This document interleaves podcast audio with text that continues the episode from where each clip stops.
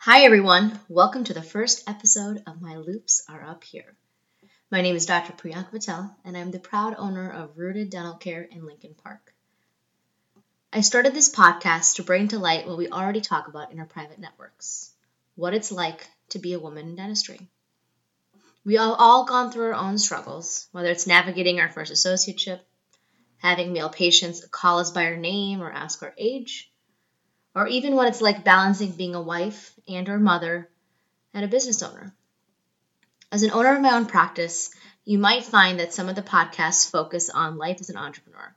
But I feel that even as an associate, you take on management roles sometimes that you don't always know how to navigate.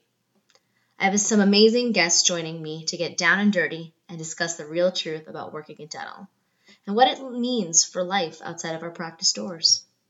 Finding hobbies, maintaining friendships, and maintaining our mental health can sometimes be challenging.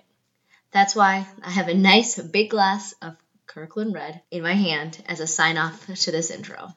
Looking forward to sharing this adventure with you all. Thank you so much.